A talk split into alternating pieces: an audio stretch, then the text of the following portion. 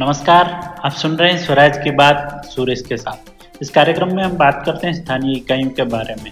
मैं विश्वास है कि यह बातें स्थानीय शासन के बत्तीस लाख से ज़्यादा जनप्रतिनिधि, नीति निर्धारकों और अध्यापन करवाने वाले सभी अध्यापकों को उपयोगी होगी। इस एपिसोड में हम बात करेंगे वाटर सिक्योर पंचायत की। जल सुरक्षित पंचायत एक स्थानीय स्वशासन संस्था को संदर्भित करता है, जो अपने निवासियों की पानी की जरूरतों को पूरा करने के लिए जल संसाधनों की उपलब्धता, पहुँच और टिकाऊ प्रबंधन को प्राथमिकता देता है। समुदाय की समग्र भलाई और विकास के लिए जल सुरक्षा सुनिश्चित करना महत्वपूर्ण है।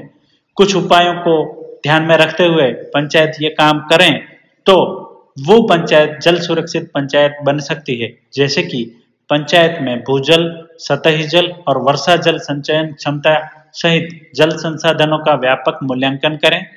पानी के उपयोग को अनुकूलित करने और बर्बादी को कम करने के लिए वर्षा जल संचयन, जल भंडारण टैंक और जल पुनर्चक्रण जैसे जल संरक्षण उपायों को लागू करें। सुव्यवस्थित सार्वजनिक जल आपूर्ति प्रणालियों प्रदान करके या जल शोधन इकाइयों स्थापित करके सभी निवासियों के लिए सुरक्षित और स्वच्छ पेयजल तक पहुँच सुनिश्चित करें। जलापूर्तों को फिर से भरने और भूजल स्तर को बनाए रखने के लिए, विशेषकर कम वर्षा की अवधि के दौरान, भूजल पुनर्भरण तकनीकों को बढ़ावा देना, जल आपूर्ति योजनाओं, बोरवेल और हैंडपंपों के निर्माण और रखरखाव जैसी जल संरचना परियोजना में निवेश करें। जल स्रोतों की गुणवत्ता की नियमित रूप से निगरानी करें, ताकि यह सुनिश्चित हो सके कि वे सुरक्षित उपभोग के लिए आवश्यक मानकों को पूरा करते हैं।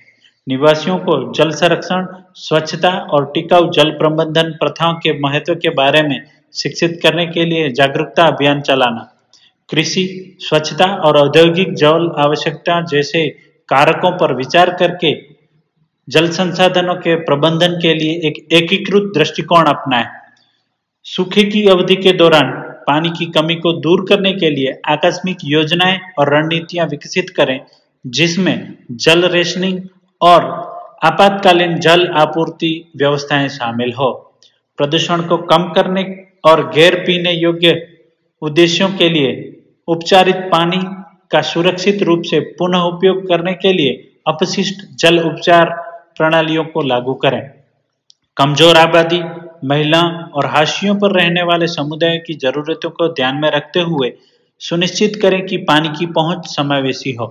पानी से संबंधित परियोजनाओं के लिए तकनीकी विशेषज्ञता, वित्त पोषण और समर्थन तक पहुँचने के लिए गैर सरकारी संगठन और सरकारी एजेंसियों का सहयोग करें। मौसमी विविधता और दीर्घकालिक स्थिरता को ध्यान में रखते हुए जल संसाधनों की कुशलता से योजना बनाने और प्रबंधन करने के लिए जल बजट विकसित करें।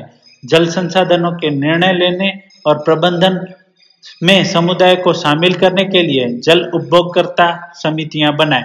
इन उपायों को लागू करके एक जल सुरक्षित पंचायत अपने जल संसाधनों की सुरक्षा करती है।